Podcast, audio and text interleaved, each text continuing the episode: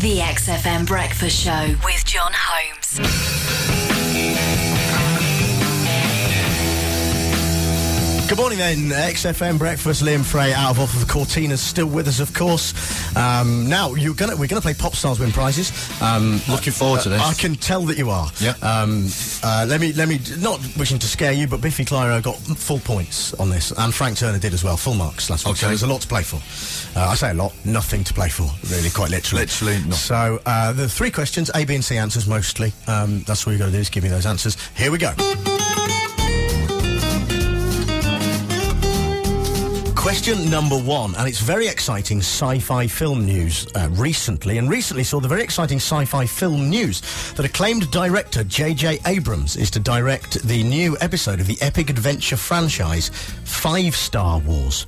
It tells the uh, ongoing saga of Stedman, Lorraine, Denise, Doris, and Delroy, aka the Pearson family, battling the dark forces of the evil empire. It continues the story of when Doris, from the 80s band Five Star, was captured and taken aboard the Death Star, where she tried in vain to stop Darth Vader from blowing up Five Star's hometown of Romford with a planet-sized space station. But Five Star Wars isn't the only sci-fi-based band film that there is. Name the other one, Liam. Is it A, Battlestar Galacticardigans, B, Lily Alien, or C, Courtney Love's Black Hole? Wow. That last one's a bit blue, isn't it? It's a bit black. Battlestar Galactic Cardigan. Is the right answer. Very well placed. Excellent. Question number two. Good wordplay. Thanks. History and anniversary uh, of the first manuscript of the most famous reference book of all time, News Now. And this week sees the anniversary of the first manuscript of the Living in a Boxford English Dictionary. Over the years, this work has proved to be the go-to work for anyone wanting to know the origins and meanings of the band Living in a Box. All the information is in there, from the origins of their name, Living in a Box, to the origins of their only hit, Living in a Box. But the Living in a Boxford English Dictionary isn't the only band-based non-fiction reference text. Name the other one. Is it A, the Encyclopædia de Britannica? Is it B, the Eugene McGuinness Book of Records? Or is it C, the Haynes Motorhead Manual, which shows you in detail how to strip down and rebuild Lemmy? I like the Eugene McGuinness Book of Records, if I'm honest. That's the right answer. Great. Question number three. Doing very well. Uh, just this one to get right. Two out of two. Not bad. Music-based question now. Uh, Cat Stevens is one of the top threats to US wildlife. He kills billions of animals a year, a study has suggested.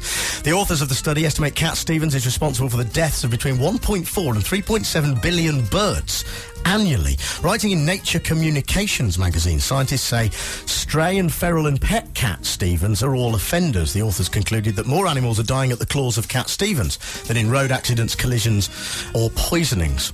A name for me, this is the question. Name five famous pets. Five famous pets, Liam.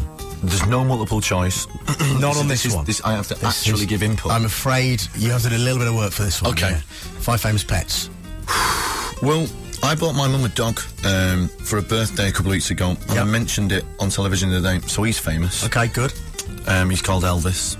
All right. Um, I know that Russell Brand has a cat called Morrissey. Good. That's, yeah.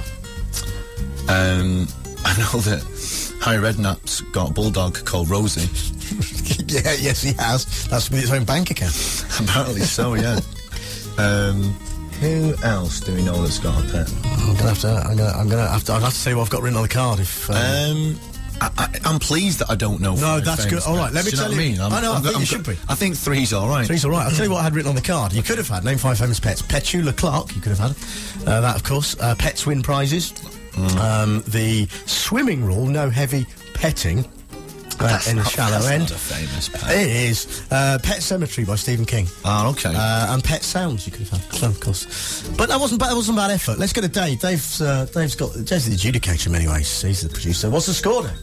Three. Three. Congratulations, Liam. Thank you. Congratulations for winning Pets Win prizes. I'm very pleased. Your name will go on the leaderboard up there with Biffy Clyro, Frank Turner, and Suede. Well done. I'm in good company. Liam Frey uh, on XFM Breakfast.